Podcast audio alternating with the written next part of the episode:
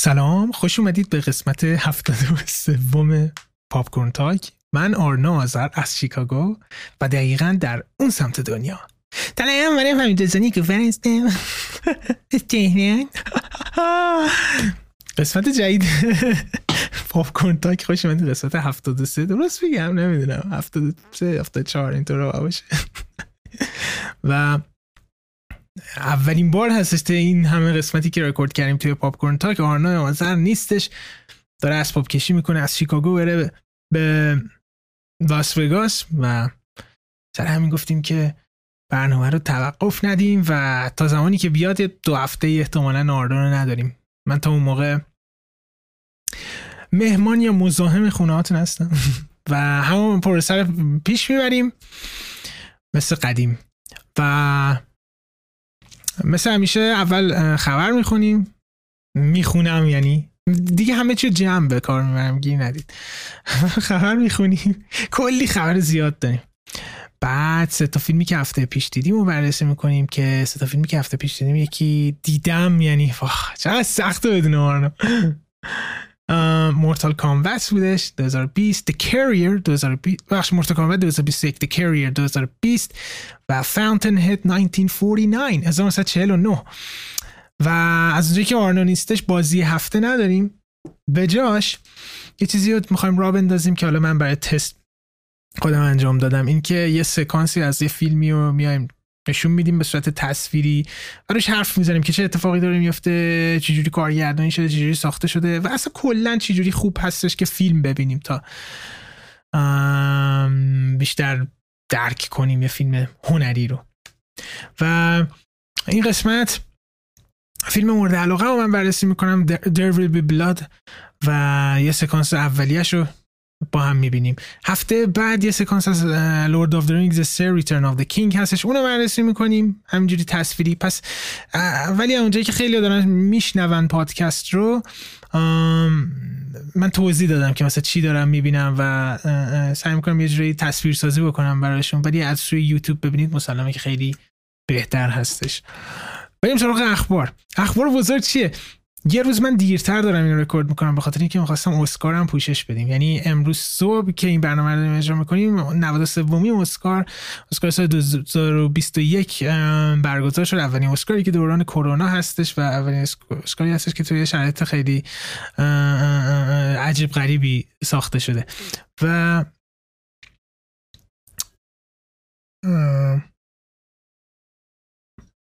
بریم ببینیم خب که چجوریه. آره. خب اینم از اسکار. آره نامزدا رو داریم کلا اسکاری که امسال بودش دیگه که دیدم چنان چیز خوبی نبود. هم به طور کلی اصلا فیلم ها رو بخوایم بررسی بکنیم. امسال سال زیاد جذابی نبود. یعنی سالی که گذشت 2000 20 فیلم های خیلی کمی اومدن خیلی از فیلم ها تاخیر خوردن و خیلی از فیلم هایی که به نظر من و شخصا باحال بودن اصلا تو فصل جواز حضور نداشتند و یه مورد دیگه بدی اسکار امسال بود که خیلی قابل پیش بینی بود. همه می‌دونستن که چه اتفاقی میفته تو قشن 99 و نیم درصد می‌شد گفت نومدلند بهترین فیلمو می‌بره و همونجوری که ما پیش بینی کرده بودیم بهترین فیلم احتمالا می‌برن توی اسکار من و آرنو 90 درصد اینطور درست هم از چند سورپرایز. ببینیم چقدر مراسم هم خیلی خشک و خسته کننده بودش. ولی ولی بدترین اسکاری بود که من دیدم و در اینها بهترین آوارد شوی بودش که در این سال دیدم. یعنی دیگه مثلا گلدن گلوب و اینا چقدر بد بهترین فیلم نومدلند بردش کاملا پیش بینی میشدش. و واقعا حقش. من نومدلند و منک بهترین فیلم هایی بودن که امسال دیدم. گرچه من من بیشتر دوست داشتم نومدلند شاهکار بودش. چیزی که خیلی سورپرایز کننده بود این که بازیگر نقش اول مرد رو همه فیلم که چدویک بوزمن ببره ولی انتونی هاپکینز بردش. و خیلی سر صدا به پا کرده و امروز توی توییتر جای مختلف همه می‌گفتن که حق چدویک بوسمن بودش و کاملا حس میشه که به خاطر حالا اینکه بنده خدا فوت کرده و یه fan base حالا جدیدی مخصوصا مارولیا اینا داره خیلی طرفدار این قضیه بودم من Ma Rainey's Black Bottom رو دیدم فیلمی که چدویک بوسمن بازی کرده و به نظر من آنچنان چیز عجیبی بازی عجیبی ندیدیم ازش و من The Father انتونی هاپکینز رو ندیدم اما سه تا نامزدی دیگه دیدم و چیزایی که من خیلی دوست داشتم ریز احمد واسه Sound of Metal و استیون یون واسه میناری بود یعنی طرف چیزایی که من داشتم. آنتونی هاپکینز دیگه آقای قولی هستش. و بهترین بازیگر زن Yes! فرانسیس مکدورمند بردش. واقعا حقش بودش و خیلی خیلی خوشحال کننده بودش این خبر بهترین بازیگر مرد در نقش مکمل دنیل کالویا. کالویا Judas and the Black Messiah بود که کاملا پیش بینی می‌شد. ولی من خیلی دوست داشتم ساشا بارون کوهن یا پل ریسی با Sound of Metal ببره.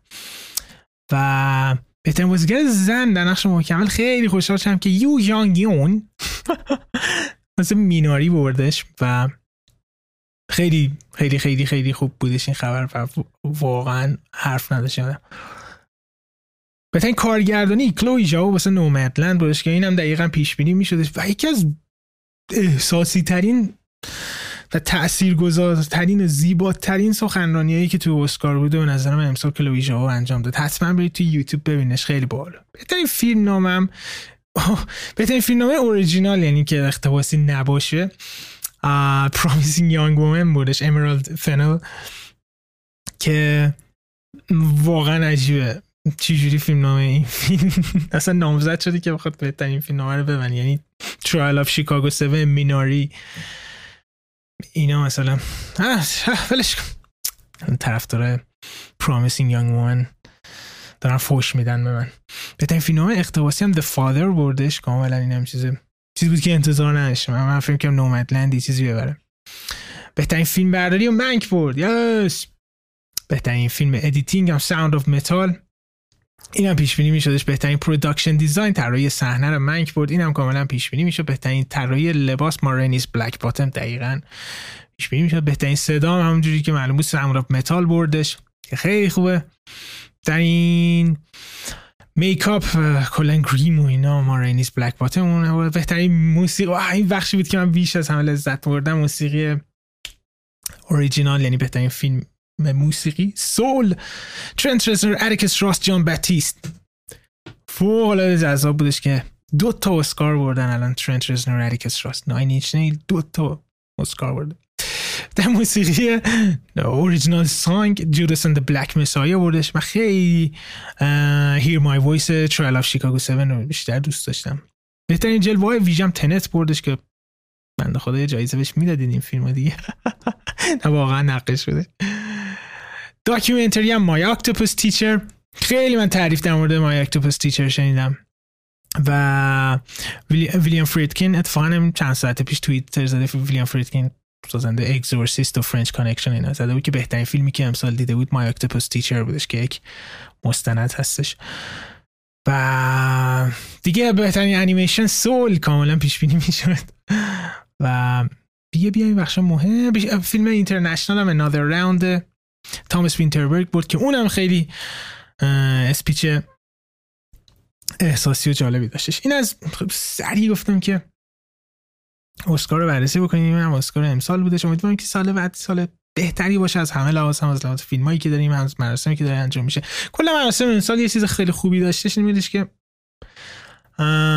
کشورهای دیگه اقلیت ها نژادهای دیگه زنان اینا رو در نظر گرفتن و خیلی خیلی بهتر بودش از فستیوال های دیگه. مخصوصا اینکه کلویی ژائو دومین زنی هستش که در تاریخ اسکار اسکار بهترین کارگردانی زنی گرفته. کاترین بیگلو اولیش بوده. و این خیلی زشت هستش که.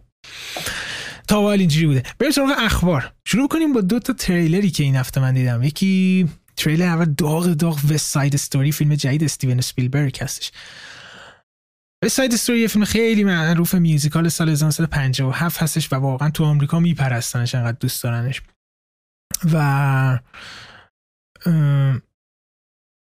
اسپیلبرگ اینا یک سال پیش اینطور آماده کرده و فیلم ولی سر همین کووید و اینا یکم عقب افتادش و دسامبر امسال قراره بیادش اونم باز خیلی دیره. یعنی کاملا هدف گرفته واسه یه فیلم کریسمس و بخش جوایز اسپیلبرگ این فیلم رو که کرایم دراما میوزیکال هستش. و من دیدم و فکر می‌کنم این فیلم بیاد کلی میفروشه. امتیاز خیلی خوبی می‌گیره و آمریکایی خیلی حال می‌کنن. ولی خیلی هم وستاید استوری اصلا نمی‌شناسن. و ندیدم. مثل خود من که ندیدم تا به حال. و تریلر رو دیدم. آنچنان زیاد جذاب نبودش برام و من خیلی طرفدار اسپیلبرگ هستم. ولی کاملا هنر از تو این تریلر میباره. خیلی خوب بودش. و که دلیلی که من زیاد حال نکردم بخاطر اینکه من میوزیکال دوست ندارم و این فیلم نمی‌دونم حالا تا چه حد میوزیکال خواهد بودش. ولی بدون شک فیلمو می‌بینیم. دهم دسامبر. یوه زمستون. اوه تریلر فیلم جدیدی که دیدم و خیلی دوست دارم. Conjuring The Devil Made Me Do It. Conjuring جدید هستش که چهارم جون میادش. تریلر حرف نداشتش خیلی خوب بودش و یک دنباله مستقیم هستش از Conjuring دو این فیلم در کنار تمام spin-off ایی که وجود داره. و داستان فیلم خیلی جالبه. این فیلم هم قرار خیلی زودتر بیاد سر کووید عقب افتاد. و حتی یه مستند مانند کوچیکی هم در مورد داستان واقعی که Conjuring The Devil Made Me Do It جدید ازش ساخته شده وجود داره روی یوتیوب. خود توی channel چیزه؟ Warner Brothers ه آره Warner Brothers Entertainment بودش فکر کنم اسم channel ش. حتما برید اون نگاه کنید. خیلی جالب. داستان خیلی عجیبی هستش که یه نفر خیلی وحشیانه نفر دیگر رو می‌کشه و توی دادگاه میگه که شیطان این کاری کرده بوده و خودش نبوده. اینقدر دیوانه بازی میشه. قضیه که واقعا خیلی جلو هم میرن یعنی یه سری افراد تو دادگاه میگه یا راست میگه. و حتی مثلا با کلیسا و اینا صحبت می‌کنن با واتیکان که بیاد مثلا ببینه داستان چه خبره. یه چیزی دیوانه کننده ایه که نظر من خیلی این جنبه اجتماعیش جالب هستش اگه بهش بکنم. و تهیه کننده یکی از تهیه کننده های فیلم بزرگترین تهیه کننده فیلم جیمز وان هستش کارگردان اصلی کانجورینگ و یکی دیگه تهیه کننده گفته که این تاریک ترین و بزرگترین فیلمی هستش که در دنیای Conjuring ساخته شده و گفتش که از Seven دیوید فینچر الهام گرفتن این نکته جالبه و از Exorcist این چیزایی که گفته داره میشه حرف نره. صبر کنیم که بیادش. خبر بعدی در مورد Furiosa هستش.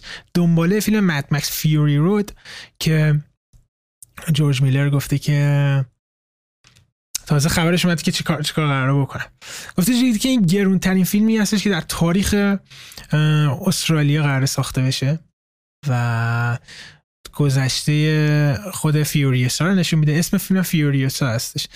اما شارلی سترون بازی نمی‌کنه و انا تیلور جوی که توی Queen's Gambit احتمالا دیدینش نقش Furiosa رو بازی می‌کنه بخاطر اینکه در مورد گذشته character هستش کاملا منطقی خب سن شارلیز ترون زیاد هستش بالا هستش. و گفته شده که کریس همسورث هم توی فیلم هستش و توی مراسم معرفی کریس همسورث هم چی بهش میگم؟ بودش. و جورج میلر گفته که فیلم یه جورایی هم شبیه به فیلم های قبلی هم یه چیز کاملا جدید هستش و برعکس Mad Max های قدیمی که توی دوران کوتاهی اتفاق میفته الان خصوص Fury Road که فکر کنم توی Fury Road سه روز و دو شب اتفاق میافتاد. این فیلم قرار چند سال اتفاق بیفته. مثلا سالهای مختلفی از زندگی Furiosa رو قرار ببینیم. خیلی هیجان زده هستم تازه 2022 شروع فیلم برداریش هستش. و یحیی عبدالمتین second دومی هم توی فیلم هستش. و جورج میلر مثلا امکان نداره فیلم بدی ببینیم و این که خیلی کنجکاوم که چجوری یه دنباله واسه Fury. البته دنباله که نیستش. یعنی در ادامه Mad Max Fury Road که خیلی اعتقادم بهترین فیلم اکشن تاریخ هستش. چجوری قراره فیلمی بسازیم. این خبر بعدی از مارتین اسکورسیزی و پال شریدر. پال شریدر نویسنده Taxi Driver Raging Bull و Last Temptation of Christ هستش برای مارتین اسکورسیزی. که خودش هم کارگردان خیلی خوبی هم هستش. آخرین فیلمی هم که من ازش دیدم چی بودش اسم آخرین فیلمش؟ بذار اینا First Reformed بودش. ایتن هاک بازی کرد. خیلی فیلم خوبی بودش. برید ببینید. خیلی سرصدایی اصلا نکرده ولی من خیلی دوست داشتم First Reformed رو. و گفته شده که اینا بعد از Last Temptation of Christ. آخرین وسوسه مسیح بهش میگن. ترجمه شد قراره که دوباره برگردن برگردن به دنیای مسیح. و گفت پال شریدر گفته که با یه دونه از این streaming سرویس ها من دقیقا گفته فکر کنم احتمالا مثل نتفلیکس اینطور باشه. و مارتین اسکورسیزی با هم دارن یک سریالی درست می‌کنن که مثل اینکه سه سال این سریال قراره پخش بشه توی season های مختلف و ریشه مسیحیت رو قراره بررسی بکنه. و اینا با هم Last Temptation of Christ که ساختن کلی مردن و کلی تهدید شدن و اینا فیلم خیلی چی بهش رادیکالی بودش. و خیلی بالی که ببینیم الان چه اتفاقی میفته و دوتاشون هم کسی مثلا مارتین اسکورسیزی در ابتدا قرار بوده که چیز بشه. بره این پدر روحانی ها بشه پریست بشه و بعد میاد فیلم ساز بشه. و کلا پول شریدر خیلی به مسیحیت علاقه داره. و همون لس فرست ریفورم هم که آخرین فیلمش بود که خودش کارگردانی کرده بود دقیقا در مورد همین موضوع بود. ولی آیا فیلم های مذهبی دیگه مثل قدیم جذاب هستن یا نه یه بحثی هستش و اینکه مخاطبا یا فقط یه سری آدم مسیحی خیلی مذهبی هستن یا اینکه آدم عادی هم جذبش میشن یا نه. چیزی هستش که با دنباله مصائب مسیح Passion of Christ مل گیبسون هم که قرار ساخته بشه میسین با اونم متوجه بشیم. خبر آخری خبر خیلی جذاب هستش. اینی که قرار بودش یه سریال از روی دنیای جان ویک ساخته بشه و همیشه. خیلی کنجکاو بودم که چجوری قرار این سریال ساخته بشه. و اسم سریال همیشه مطرح بود اما اول که گفتن قراره یه سریال بسازن اسمش The Continental هستش. Continental هتلی هستش توی دنیای جان ویک که حالا این آدم کشا میان اونجا و مثلا هم استراحت می‌کنن اونجا هم مثلا چیز میگن دیگه assignment جدید می‌گیرن که مثلا برن کیو بکشن اینا. ولی یه قانونی که داره این که توی خاک Continental خاک که نه توی خود هتل Continental کسی نمی‌تونه کسی دیگر رو بکشه. یه قانون خیلی مهمی اگه این کار انجام بده اونو باید بکشن. ولی به محض اینکه پاتو بذاری بیرون از اون هتل تمام کارت. و خیلی فضای جالبی درست کرده بودن توی دنیا جان ویکی فضای حالت نئونوار مانند باحالی بودش داشتش.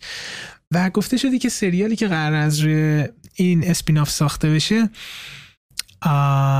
در مورد وینستون جوان هستش. وینستون صاحب Continental هستش اون پیرمرده بودش توی جان ویک. زیاد پیر نبودش بنده خدا. و گفته میشه که گذشته اون صحبت می‌کنه و چهل سال قبل از اتفاق اولین جان ویک اتفاق این سریال هستش. و مثل اینکه سه تا قسمت 90 دقیقه ای هستش. خیلی عجیب هستش. و mini series یعنی سه تا قسمت 90 دقیقه تمام میشه. و خود Lionsgate که پشت فیلم هستش کوین بگ کوین بیگز گفته که خیلی خیلی هیجان انگیز هستش این فیلم نامه ای که دارم و فکر کنم خیلی فیلم عالی در میاد. من عاشقش هستم و حتی اصلا اکشن هم نباشه اون فضای Continental خیلی جالبه که یه درام باحال توش ساخته بشه ببینیم چی جوری هست مخصوصا برمیگرده احتمالا به سال 1970 دهه 70 اوه عالی در میادش. این از Continental یه از اخباری که این هفته دیدیم دیدم. اخباری که نمی‌دونم اخباری که اتفاق افتاد. سراغ فیلم هایی که این هفته دیدیم. با بزرگترین فیلم هفته شروع بکنیم Mortal Kombat 2021 که آب بخورم معمولا وقتی من آب می‌خورم آرنه داره حرف می‌زنه. اوکی. مورتال کامبت برگرفته از بازی ها، سری بازی های مورتال کامبت هستش. و وارنر برادرز اصلا عملا میخواستش که چیزی مثل اونجرز را بندازه با شخصیت های مورتال کامبت یعنی سری فیلم های فکرم چهار تا فیلم فعلا همین از همین الان مد نظر دارن که ساخته بشه. با حساب همین Mortal Kombat ی که تازه اومده. و من خودم به شخصه Mortal Kombat بازی نمی کنم سنین کم دوران Sega بازی می‌کردیم. موقع دوست داشتم آره. و شخصیت ها رو تا حدودی می‌شناسم ولی Mortal Kombat های جدید اصلا بازی نمی‌کنم. از کلا می‌خوام fighting بازی نمی‌کنم. و اگرم بازی می‌کنم هر سری توی جمعی جایی میریم بازی می‌کنم زارت میمیرم. زیاد خاطرات خوشی با حتی الان که کنم هر موقع من مورتال کامبت بازی کردم مردم. دوباره یه بارم نشده ببرم. اوکی. و آره هیچ شانچنان علاقه ای نداشتم به اینکه حالا فیلم چی جوری هستش و اینا. و کلا هم انتظاری هم نمیره دیگه خیلی احمقانه است داستانه سری بازی مورتال کامبت و اصلا کلا یه سری شخصیت نوستالژیک داره. یعنی تنها چیزی که میشه جذابش کنه برای بعضی همین این هستش. و خیلی هم همینطوری هستن. اصلا کسایی هستن که فیلم نمی‌بینن. چی بهش میگم؟ خیلی هیجان زده بودم واسه این فیلم که برم ببینن مثلا کرکتر مورد علاقهشون از دوران بچگیشون چه کارهایی انجام میده توی فیلم. ولی دو تا چیز من خیلی دوست سه تا چیز من خیلی دوست داشتم توی این فیلم ببینم چه جوری هستش و دلیل اینکه رفتم مثلا فیلمو ببینم همین این بودش. یکی مبارزه هستش. اینکه کلا اصلا ریشه مورتال کامبت خیلی به آسیای شرقی هستش دیگه به فنون رزمی اونجا مرتبط هستش. و من خیلی دوست داشتم ببینم که بدون جلوه های ویژه مبارزه های باحال کلاسیک ببینم. اونا چجوری هستن. دو ویژوال افکت های فیلم رو خواستم ببینم که چجوری هست. بخاطر که توی تریلرش این ساب رو دیدم خیلی باحال بودش. و سه یادم نیست چی بود. سه fatality ها بودن. و این با اینکه مثلا اگه هیچ از Mortal Kombat هم نفرت داشته باشی نمی‌تونی انکار کنی که fatality Mortal Kombat خیلی حال میده. من بعضی وقت مثلا توی یوتیوب میام fatality هر Mortal Kombat جدیدی که میاد میام collection ش رو لذت میبرم از این خشونت احمقانه خنده دارش. من خواستم تو فیلم چجوری هستش. که R rated هم هستش. اولی اینکه مبارزه واقعا ناامیدم کردش. اصلا چیز جذابی نبودن. خوب کارگردانی نشده بودن و می‌تونست خیلی کلاسیک باشه. خیلی باحال مثلا می‌دادن کارگردان Raid مثلا. اینو مثلا چی در میاد؟ یا می‌دادن به production بدلکاری اسمش یادم 87 production همچین چیزی بودش که جان ویکو نوبادی رو دیزاین کردن کامبت رو. می‌دادن به اونم چیز فوق ای در میومدش از تو مورتال کامبت. ولی مبارزه خیلی خسته کننده بودش. هیچ هیجانی نداشتش. خیلی احمقانه بودش. و ویژوال افکتا بدی نبود. ولی بعضی اتفاقات عجیب غریبی هم توش میفتن که زیاد جذاب نبودش. ولی سابزیرو حرف نداشت. اون افکت های یخ سابزیرو حرف نداشتن. و fatality ها. fatality ها یکی ناامید کننده ترین چیزی بودش که توی فیلم دیدم اینه که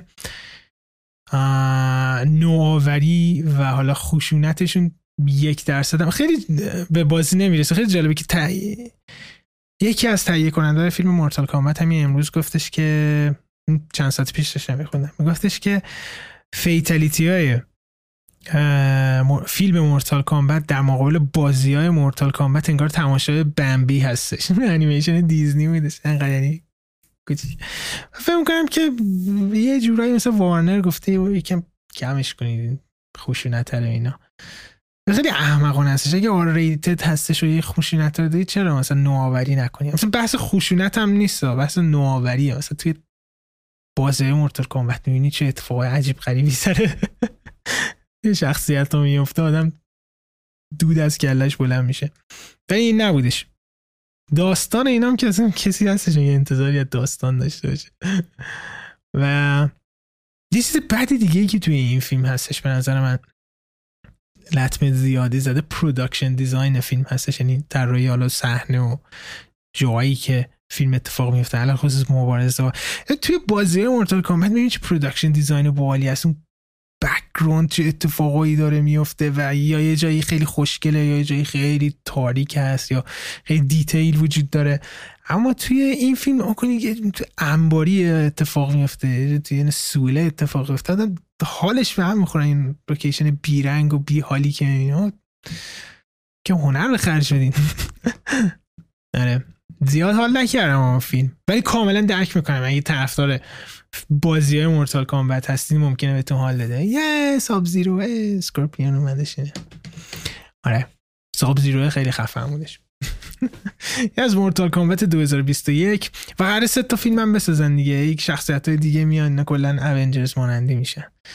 این جای سوال بودش که okay اینا الان مثلا می‌زنن دهن هم دیگه سرویس می‌کنن می‌کشن.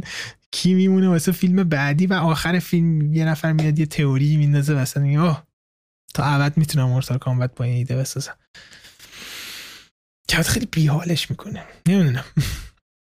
این فیلم یه فیلمی که خیلی من سورپرایز کردش. فیلم The Carrier. 2020 Carrier کسی رو بهش میگن که چی فارسی. معمولا پیک کارهای دولتی یا اداری هستش. مثلا شما یه بسته یه توی ادارتون میفرستید مثلا یه جای دیگه ادارتون یا یه شعبه دیگهتون. کسی که مینا کریر بهش میگن. کریر نیستش کریر همچین چیزی میشه.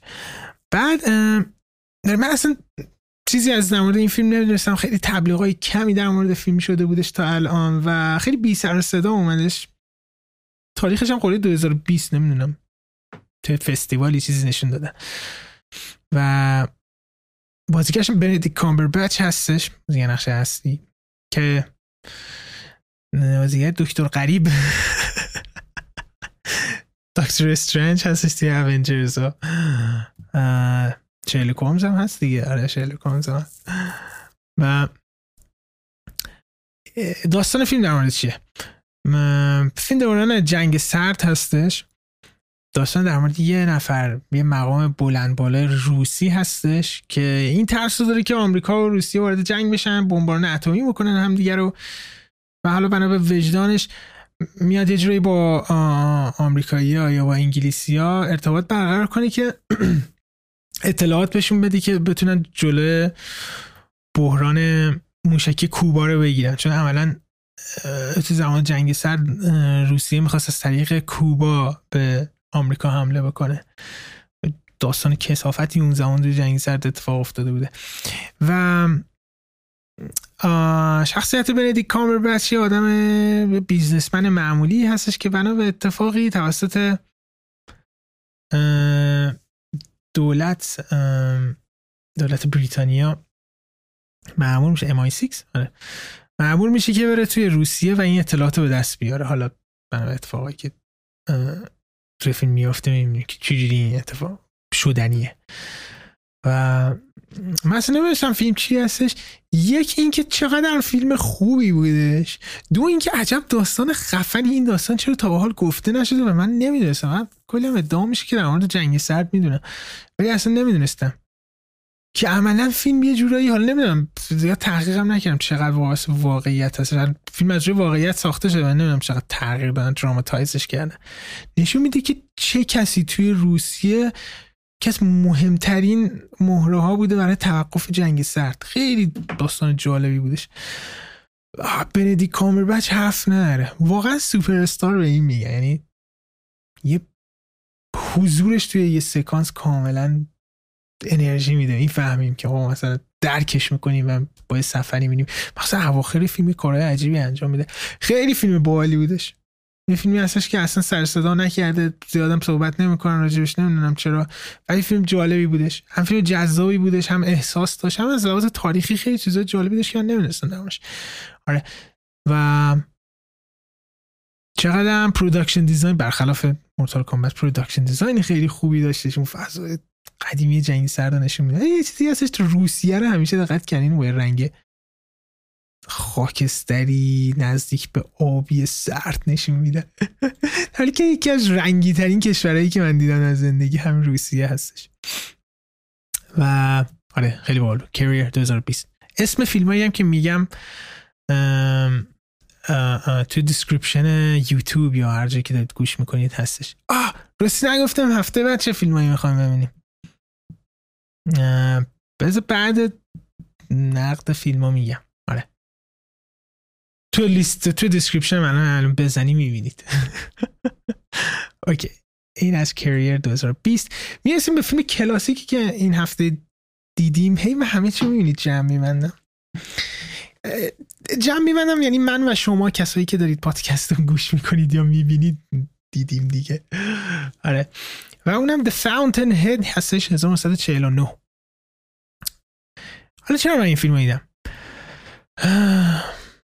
فاونتن هید کتابش توسط آین رند نوشته شده که ایشون به دو تا کتاب معروف هستن. یکی The Fountainhead و Atlas Shrugged. و رمان هایی هستن بسیار طولانی که عملا اینا در ظاهر رمان هستن ولی در باطن یک مکتب که بگم فلسفی رو تبلیغ می‌کنن و معرفی می‌کنن که individualism و objectivism هستش. که خیلی توی هالیوود و خیلی توی حالا دنیای بازی سازی هم حتی این مکتب در موردش بحث میشه و خیلی کسایی هستن individualist هستن. مثلا تمام فیلم های زک سنایدر در مورد objectivism و individualism هستش. و BioShock های کن لوین هم در مورد همین هستش. و اینا by nature در طبیعت خودشون هم اینجور آدم ها هستن. ولی حالا می‌رسیم به این بحث ها در مورد فیلم بگیم. این من کتاب Fountainhead خوندم این پشتم خیلی کتاب قطوری هستش و خیلی کتاب خسته کننده ای هستش. و دلیلی که خوندم که ریشه این طرز فکر از کجا داره میادش ببینیم چه جوری مثلا آین رنج کار کرده. عملا میگم کتاب خیلی خشکی هستن زیاد جذابیت ندارن. بیشتر این مکتب فکری رو دارن معرفی می‌کنن که خیلی هم با عصبانیت و جدیت توسط آین رند نوشته شده. و یه جورایی انگار که یک ریاکشنی هستش به کامیونیزم ایندیویدوالیزم دیگه. انگار که مثلا با نفرت قرار بری لطمه بزنی کمونیست همچین چیزی نوشتی. ولی همین حالا بخواستم ببینم که چجوری مثلا اون کتاب قطور رو که این همه فیلم کتاب عجیب غریبی هستش رو تبدیل به فیلم کرده بودن سال 1949 و همیشه من خواستم فیلمش رو ببینم سر کنجکاوی. و دیدم و یکی از بدترین فیلمایی که در زندگی دیدم بودش. فاجعه بودش. یعنی چقدر می‌تونی یه فیلم بد بسازی؟ شروع فیلم عملا از فکر کنم صفحه پنجاه کتاب هستش و تا صفحه پنجاه کلی در مورد هاورد شخصیت اصلی داره صحبت میشه. این کلا بیخیافت معرفی کرکتر تو فیلم حرف نره. و خود گری کوپر یکی از خسته کننده ترین و بیحال ترین انسانهایی که روی زمین می‌تونید ببینید.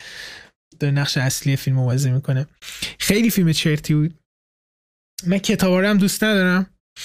و با این مکتب این با این طرز فکرم زیاد موافق نیستم گرچه نه اینکه مثلا بگم ایندیویدوالیسم ابجکتیویسم بعدش هستش. شاید به خاطر این زیاد توی هالیوود و کلا بین هنرمندا مطرح شده. اینی که به این دلیل هستش که هنرتون رو کامپرومایز نکنید. چه بهش میگم هنرتون رو تحت تاثیر محدودیت ها و نظرات دیگران تغییر ندید.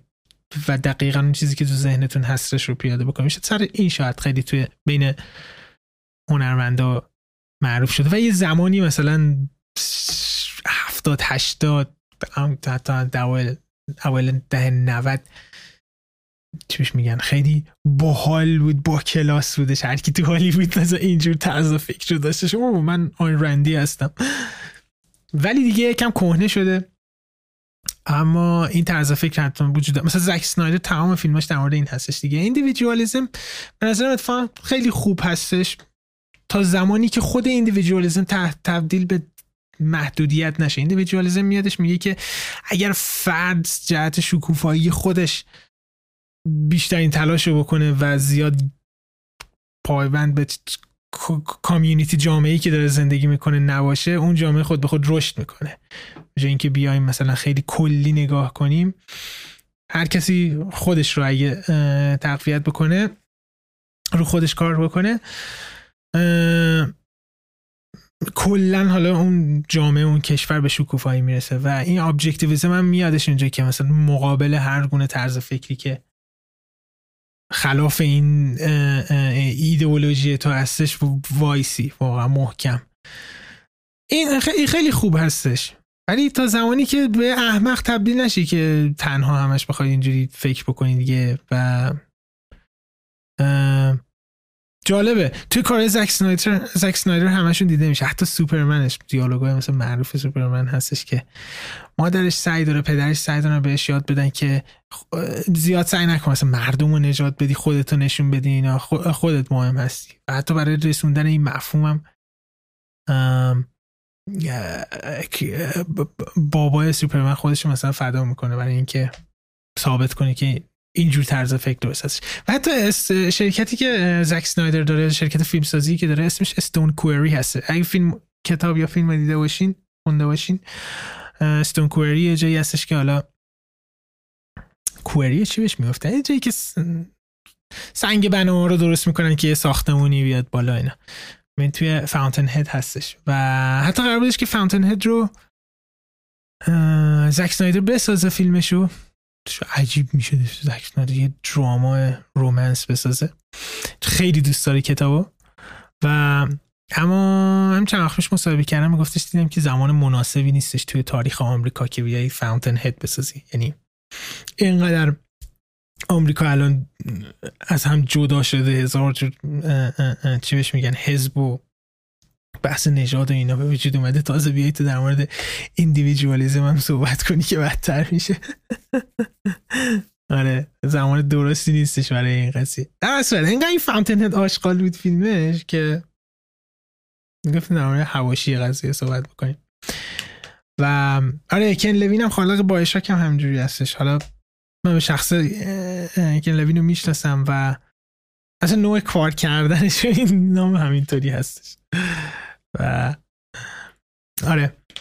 برید کتاب بخونید. اگه صبر و تحمل دارید این کتاب خسته کننده رو بخونید ولی می‌تونید خلاصه یه چیزی نمی‌دونم جایی پیدا کنید در ببینید. آره. این از فیلم هایی که این هفته دیدیم هفته بعد چه فیلم های بخالی می‌خوایم اولین فیلم یه فیلم مدرن هست که هنوز نیومده. فیلم مدرن. فیلم از سال 2021 به نام Tom Clancy's Without Remorse. که یک فیلم جدیدی هستش از روی کتاب تام کلانسی روی شخصیت های تام کلانسی تام کلانسی کسی که Splinter Cell رو داره جک ریچر رو داریم ازش. جک رایان داریم. و نه جک ریچر واسه تام جک ریچر برای تام کلنسی بود؟ آره نه نیست. آره. Tom Clancy's Without Remorse هستش که جمعه قراره بیادش تازه. و اون موقع میبینیمش. فیلم اکشن جاسوسی باحال. حتی نمی‌دونیم باحاله. نیومده فیلم شاید فیلم بدی باشه. بعد یه فیلم کلاسیک دیگه ببینیم 1971 Dirty Harry. هری کثیف بازی کلینت ایستوود گفتیم برگردیم ده هفتاد یه فیلم باحال ببینیم از ده هفتاد. اونم یه فیلم اکشن هستش اتفاقا. یه فیلم باحال دیگه یکی از ترسناکترین فیلم هایی که من در زندگی خودم از یک کارگردانی که خیلی دوستش دارم از 1968 هستش به نام Rosemary's Baby بچه روزمری آره. Rosemary's Baby پایگذاری یک سبک و سیاق از فیلمی بودش که هارور مدرن امروزی که مثلا از رابرت ایگرز اری استر اینطور رو می‌بینیم. خیلی بسنده هستش به روزمریز بیبی و این فیلم یک سال قبل از 1969 و کشته شدن شرن تیت و بچه هشت ماهش توی شیکمش بوده. شرن تیت زن رومن پولانسکی بوده. رومن پولانسکی کارگردان نویسنده Rosemary's Baby هستش. خیلی ترسناک. آره. این سه تا فیلم بودن. Tom Clancy's Without Remorse Dirty Harry 1971 Rosemary's Baby 1968 توی description پادکست یا ویدیو توی یوتیوب دارید می‌بینید. هست. الان یک cut می‌خوره.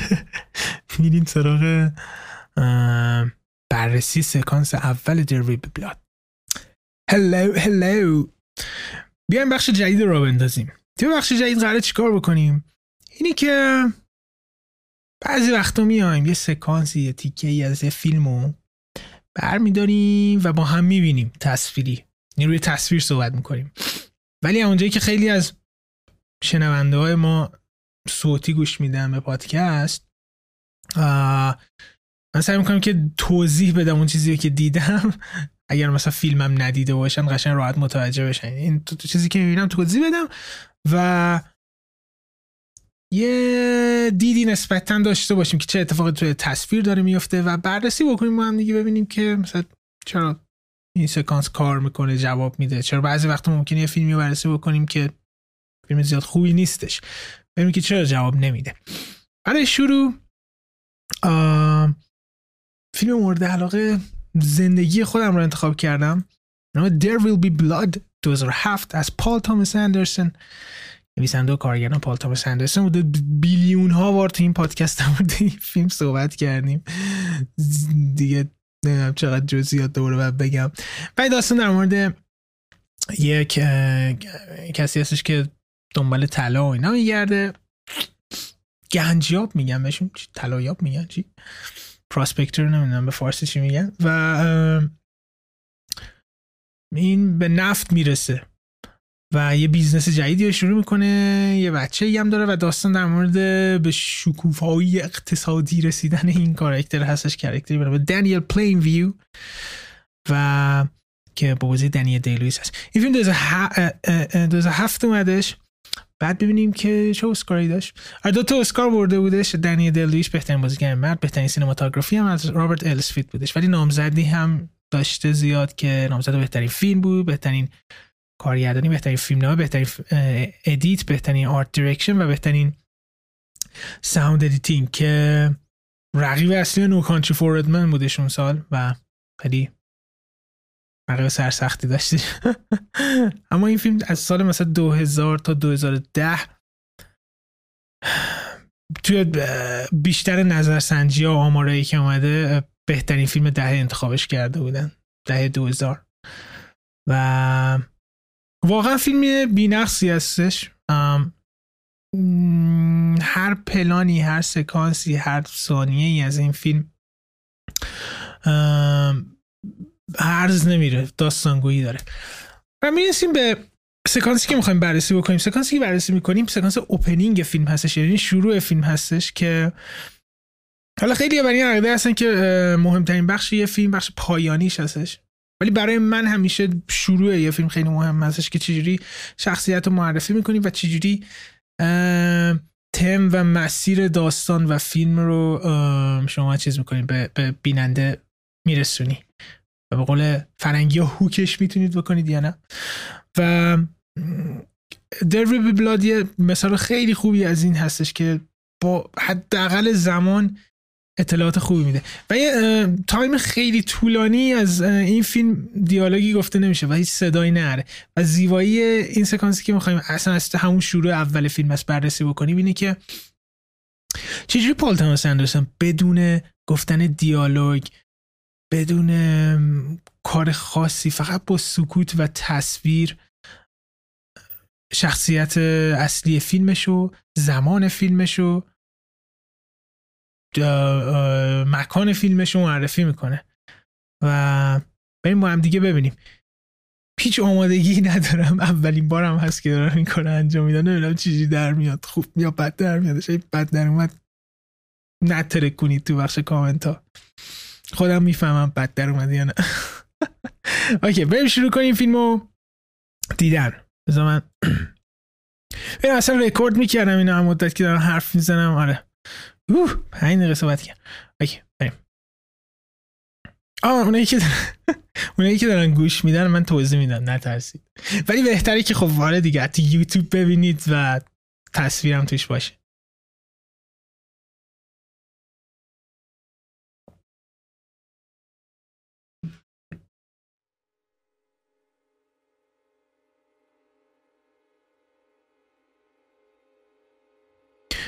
یه موسیقی خیلی تهدیدآمیزی داره میاد و نشون میده قبل از اینکه اصلا اسمی از فیلم بیاد که یک فیلم جدی و با داستان تاریک روبرو هستیم. و لوگو فیلم میاد. از همین لوگو میشه تعریف کرد. وقتی که لوگو فیلم میاد در ویل بی بلاد لوگو فیلم خیلی قدیمی چی بهش میگم و انگار مثلا دستاس هستش و واقعا همینجوری هم هستش. فکر روی آهن این چیزی پرینت کردن اون زمان اینجوری لوگو رو درست می‌کردن. همین که خیلی نشون میده فیلم فیلم چی بهش میگن؟ raw ای هستش فیلمی هستش که خیلی خیلی خشک و جدی و واقعی داره به قضیه نگاه می‌کنه. و از تایپوگرافی لوگوی معلومه که یک فیلم در دوران قدیم اتفاق میفته لوگوی مدرنی نیستش. و موسیقی رو نگاه کنید. دقیقا و اسم فیلم به فارسی میشه چی؟ خون به پا خواهد شدش. There Will Be Blood نشون میده که happy ending ی در کار نیستش و فیلم قرار نیست داستان خیلی خوشحال کننده یا بگی. و موسیقی هم همچنان داره اشاره می‌کنه به این قضیه. موسیقی تهدیدآمیز. اون background میاد. جانی گرین وود آهنگساز فیلم هستش. گیتاریست Radiohead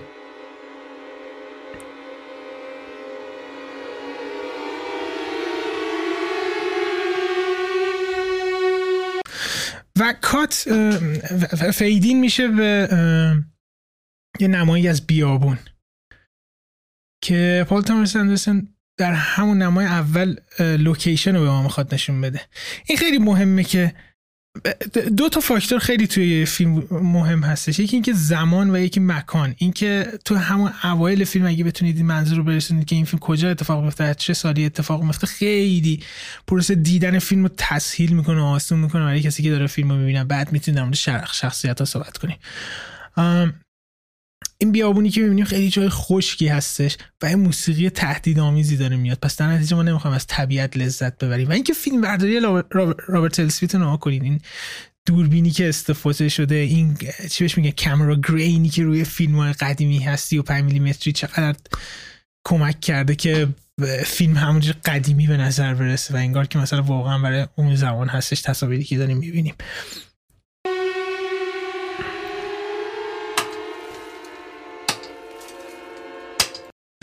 و یه نفر که توی یه جای خیلی تاریک توی چاه مانند داره با کلنگ به دیوار سنگی می‌زنه. پس ما تا الان لوکیشن و جایی که فیلم اتفاق میافته دیدیم. یه جای خیلی خشک هستش و می‌بینیم که توی یه چاه هست. توی اون فضای خیلی داغون یه نفر داره توی تاریکی با کلنگ به دیوار سنگی میکوبه. چیزی که اینجا پال تامس اندرسون نشون میده حالا میاد روی شخصیتش تمرکز بکنه. اینی که یه آدم خیلی سخت کوشی هستش که سخت در این کار رو داره انجام میده.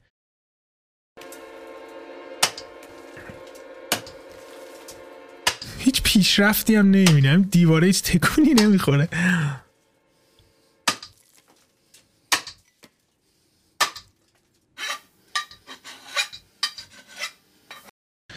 این به دیوار سنگی داره میکوبه ولی هیچ اتفاقی نمیفته حالا میادش تیز بکنه. کلنگ تیشش چیه هرچی هستش. و بازم داره اشاره می‌کنه به سخت کوشی این آدمی یعنی این آدم هر دیواری هر جای تاریک و سختی باشه بازم جلو میره. نشست تیزش بکنه ادامه بده.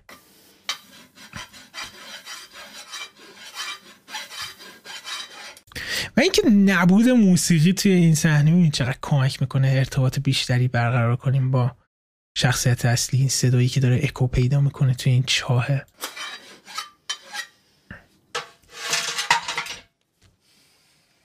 دوره شروع می‌کنه دیواره کندن. آها. حالا داره یکم می‌کنه. صدای خورد شدن یعنی دوربینی پن کوچیکی می‌کنه و می‌بینیم که دیواره داره میشکنه. پس چی؟ آدم خیلی سخت کوشی هستش. تا به هدفش نرسه وای نمیسه. و این خیلی نکته مهمی تو طول فیلم در ویل بی بلاد هستش. و این حالا بگیم یه مسیری همینجور بالا میره تا انتهای فیلم واقعا نشون میده که هیچ سقفی واسه رویا پردازی و بلند پروازی این آدم نیستش.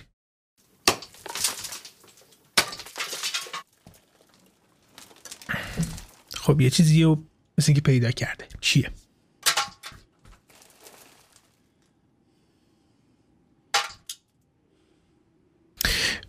یعنی خیلی نکات ریزی وجود داره که کارگردان رو بزرگ بکنه. این که بیشتر مواقع به جای اینکه مثلا یه کارگردان دیگه بود احتمالا خیلی می‌رفت توی دیتیل نشون بده که اون دیواره چه اتفاقی داره میفته. ولی پارتون سنسون بیشتر روی خود شخصیت میمونه. چرا می‌خواد ما با این شخصیت ارتباط برقرار کنیم؟ این آدم مهمه. تکون خوردن بدنش می‌تونه کمک بکنه. نگاه کردنش می‌تونه کمک بکنه که ما بیشتر و بیشتر با این شخصیت آشنا بشیم. تو تمام سکانس های فیلم تا انتهای آدم وجود خواهد داشت.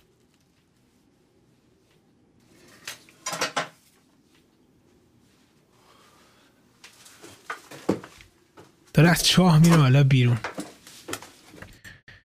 فیلم برداری رابرت السفید حرف نره. واقعا نور پردازی کردن توی چاه خیلی کار سختیه. برای انتظار داریم بری پیش کسایی مثلا رفیقاشون که همکاراش که دارن مثلا این چاو کندن دارن این کار انجام میدن دیگه. آره. کات می‌زنه. تنها وسط یه همون بیابون توی سرما باد سرد داره میادش نشسته کنار یه آتیش. پس نشون میده که این آدم آدم یه تنهایی هستش. و بیشتر چی بهش میگم؟ بیشتر این اینجا روی گرید این آدم داره صحبت می‌کنه اینکه می‌خواد تنهایی به اون گنجه برسه. و این خیلی تم مهمی توی این فیلم هست چون یه جای فیلم در انتهای فیلم آخر سکانسش به سرش میگه که من یک رقابتی و یه مسابقه درون خودم دارم. و اون اینه که نمی‌خوام هیچ کس دیگه جز من موفق بشه. و حتی پسرش که وارد مثلا کار نفت میشه میگه این کاری که کردی نشونه جنگ هستش. یعنی اینکه تو به رقیب من تبدیل شدی. تو دیگه پسر من نیستی تو رقیب من هستی. و دنیل پلین همی، ویو همیشه یه جورایی نماد اون آمریکای مثلا که حالا به نفت و حالا به طلا می‌رسه و همه چی برای خودش باید باشه. به اون اشاره داره. علی الخصوص که آپتون سینکلر خیلی خیلی مخالف خیلی از سیاست های آمریکا بودش. راستی اگه فیلم Mank دیوید فینچر دیده داشتین آپتون سینکلر نویسنده کتاب Oil نفت که There Will Be Blood از روش ساخته شده تو اون فیلم هستش. خیلی با شخصیتش آشنا میشید و خیلی از تم ها و مفاهیم دربی بلاد متوجه میشید توی منک کی فکرشو میگه؟ این شخصیت آها پس لوکیشن رو دیدیم. شخصیت رو دیدیم. یه شماره میاد 1898 وسط تصویر. سالم بهمون گفتش. پس این زمان اتفاق میفته فیلم. 1898 چقدر فیلم گذاشته دو دقیقه از فیلم گذشته این اطلاعات ما گرفتیم. تازه یه سری لوگو موگو اولش بودش. لوگو میرا مکس و اینا. یعنی کمتر از دو دقیقه. مکان زمان. و شخصیت رو به ما معرفی کردش. جادوی پال تامس اندرسن نیستش من نمی‌دونم چیه.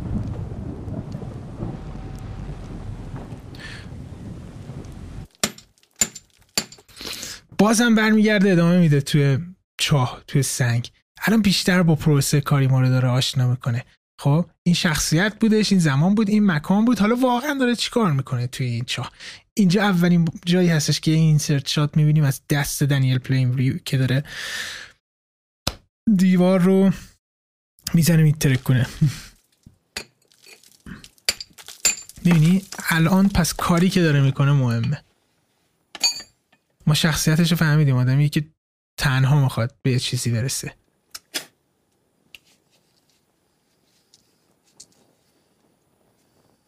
می‌فهمیم. سنگی که تمیز کردش متوجه میشیم که دنبال طلا هستش. خیلی واضح بودش اما اول. که دنبال طلا هستش. و الان دینامیت رو می‌ذاره که کنه و به اون دیوار رو جلو بره و به طلا برسه. تنهایی داره همه این کار رو می‌کنه. این کار صد نفر این چنین کارهایی واقعا فیلم برداری و نور پردازی رابرت السپیت رو ببینید. ببین چند لایه توی یه چاه توی چاه نور پردازی کردن کاری که بازیگر داره انجام میده خود بازیگر رو توی قاب قشنگ نشون داده و همچنین نگه داشته تاریکی و اون حس کلاستروفوبیک بودن لایه های نور رو می‌بینید تو پس زمینه که زیاد مهم نیست تا اون جایی که خود دنیل داره دینامیت جا می‌ذاره که روشنتر هستش و خودش خودش قشنگ جلو از قاب پشت هست.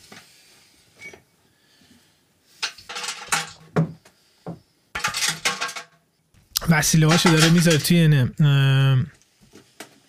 چی بهش میگن؟ یه ظرف؟ که با تناب بکشدش بالا. از چاه که می‌خواد بیاد بیرون. کلنگ و اینا رو. توی سطل. آره سطل الان دینامیت رو روشن می‌کنه که بتره کنه و به طلا برسه. الان باید نردمون بالا بره. و وسایلش رو با تناب بکشه بالا که نترکه اون پایین.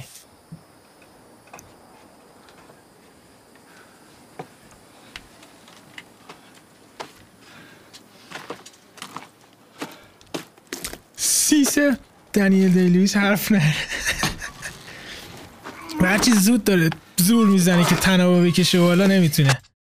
این واقعا اینجا یکی از تیکه هایی هستش که در طول فیلم بارها بارها به این تم می‌رسیم که همه چی دوست داره تنها انجام بده و در نتیجه به اون جایزه بزرگی که در زندگی می‌خواد برسه تنهایی برسه با کسی تقسیمش نکنه. این چیزایی است که واقعا در طول فیلم هم میگه و ما می‌بینیم که اینجا کم میاره. زورش نمی‌رسه وسیلاش از چاه بکشه بیرون.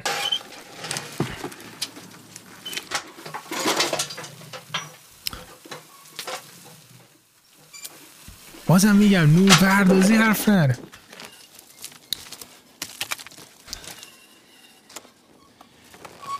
بعد همیشه هم بیشتر می‌بینیم. این اسلحه باشه. اینی همیشه این مراقبه که و کسی ندید این طلایی که من پیدا کردم بدوز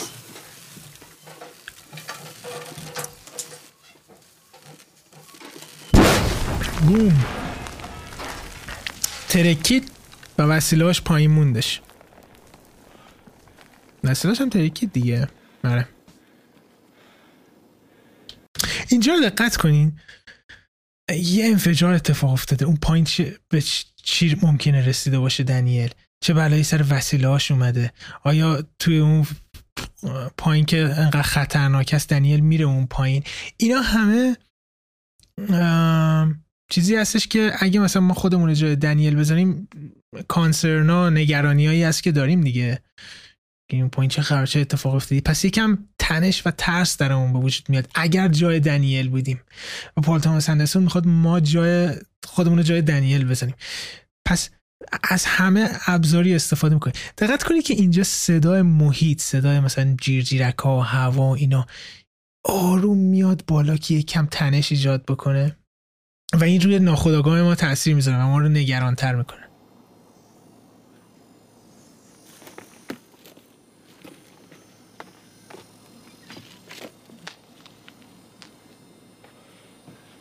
موسیقی عظیمی نیست.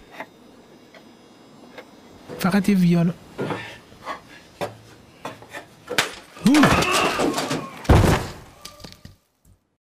دنیل اومد از چاه بیادش پایین. چون ترکیده بود یکی از نرده شور شده بودش و اونه که گیره پرت شد ته چاه. الان بهوش اومد.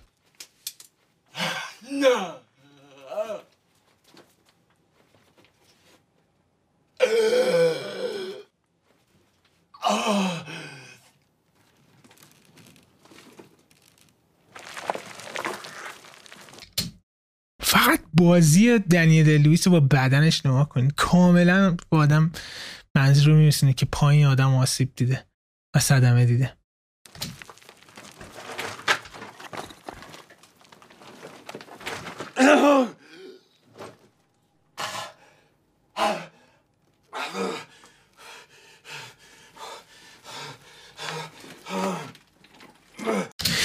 نکته خیلی جالبی که هستش اینه که همیشه دوربین آی لوله یعنی هم سطح با بازیگره. این خیلی کمک می‌کنه همزاد پنداری کردن با شخصیت اصلی.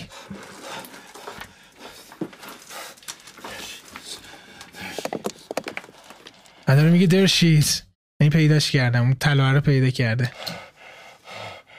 در اوج این بدبختی تو این تاریکی و اینکه این همه بلا سرش اومده خوشحاله که بالاخره به طلای رسیدم. یعنی همه چی براش جز هیچ چیزی براش به اندازه رسیدن به طلا و اون چیزی که حالا پولدارش می‌کنه موفقش می‌کنه ارزش نره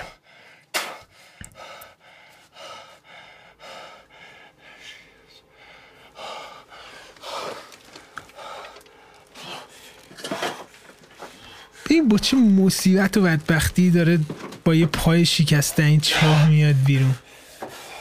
قشنگ می‌فهمی که اون لعنتی. چهار تا آدم مرده بیار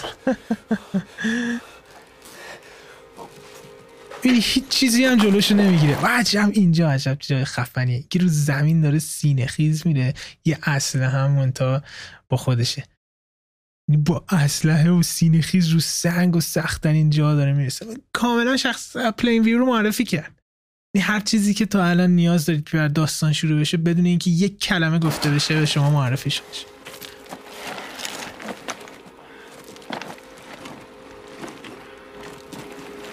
دوربین آروم تیلت می‌کنه بالا.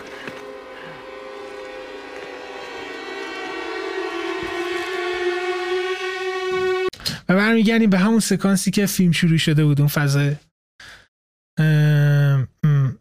بازی که بودش و سکانس اول فیلم که معرفی character دنیل پلین ویو هستش تموم میشه. توی 6 دقیقه شخصیت مکان همه چی تم فیلم همه چی رو بدون اینکه یه کلمه یه با تصویر صدا پالتر سندرسون معرفی می‌کنه. و این جادوی سینمایی اینی که همون لحظه فیلم شروع بشه می‌تونید متوجه بشید که یه فیلم چقدر ممکنه خوب باشه چقدر ممکنه بد باشه. اینکه با کمترین چی مثلا میگن؟ کلمات بتونی یه شخصیت رو معرفی بکنی و همزاد پنداری بکنیم. باش و این خیلی بعدا تاثیر زیادی می‌ذاره به ارتباط برقرار کردن با فیلم. و بعد دیگه سکانس های دیگه ای که میاد این که میره این طلا رو میفروشه. و پولدار میشه. هی بست میده. مینی با این حال که پاش شکسته بازم بالا کار بلند نمیشه. این نشسته اونجا کسی دوستی نکنه چیزی بر نره. اصلا همش هم کنارشه. چقدر و دوربی کات هم نخورد. فقط یه آروم اومد پایین. اینجا می‌بینیم توی این قراردادی که واسه سیلور اند گولد یعنی جایی که فقط گولد هستش نیو مکزیکو. می‌فهمیم جای فیلم کجا هستش؟ توی نیو مکزیکو هستش. مکان دقیق فیلم هم توی قرارداد بهمون نشون میده میگه که طلا به دست آورد. و دوربین آروم از روی قرارداد میاد پایین.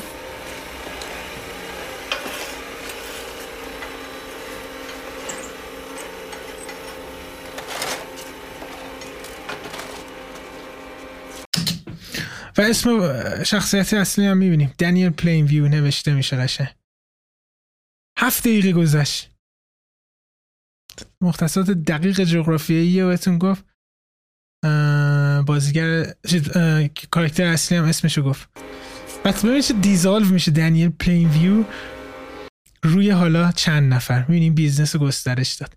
قشنگ نشون میده طرفدار چجوری پیشرفت می‌کنه و مسیر همینجوری تا انتهای فیلم جلو میره. حرف نداره. در بلاد شاهکار من خیلی دوستش دارم. و اینجور فیلم دید فیلم ساختن هستش که یه کارگردان رو بزرگ می‌کنه یه کارگردان معمولی یه فیلم تاثیر گذار میشه یا نمیشه. و نظر من هر هم که فیلم می‌بینید به این چیزا خیلی دقت کنید. اینکه مثلا هر پلانی داره چی میگه. اگر پلانی داستانی برای گفتن نباشه یعنی هرز رفته فیلم. و اینکه چجوری یه سری اطلاعات در مورد این شخصیت به ما میگن و اونا مهمه. شاید مثلا یه فیلم دیگه ای بودش یه راوی می اومدش این گفتش نه مثلا جا فلان جا زمان اینجوریه اینا. یا مثلا کلی میگذشتش مثلا بیه رو بس فیلم میگذشت بعد تازه شخصیت هستی مثلا اسمشو می‌گفت مثلا میگفتش دنبال چی هستش اینا. و شما تو یه رو دیگه خسته شدین رفته. خیلی مهمه. آره امیدوارم که لذت برده باشین و خوب بوده باشه و بعدا هم بتونیم این کار بکنیم. هفته بعد احتمالاً یه سکانس از ارباب حلقه ها Lord of the Rings Return of the King بررسی می‌کنم که سکانسی هستش که گندالف با پپین داره صحبت می‌کنه وقتی که سخت توضیح دارن کجا فیلمه. ولی وقتی که بیادش متوجه میشه. دمتون گرم تا قسمت بعدی. خدا نگهدار. آریوس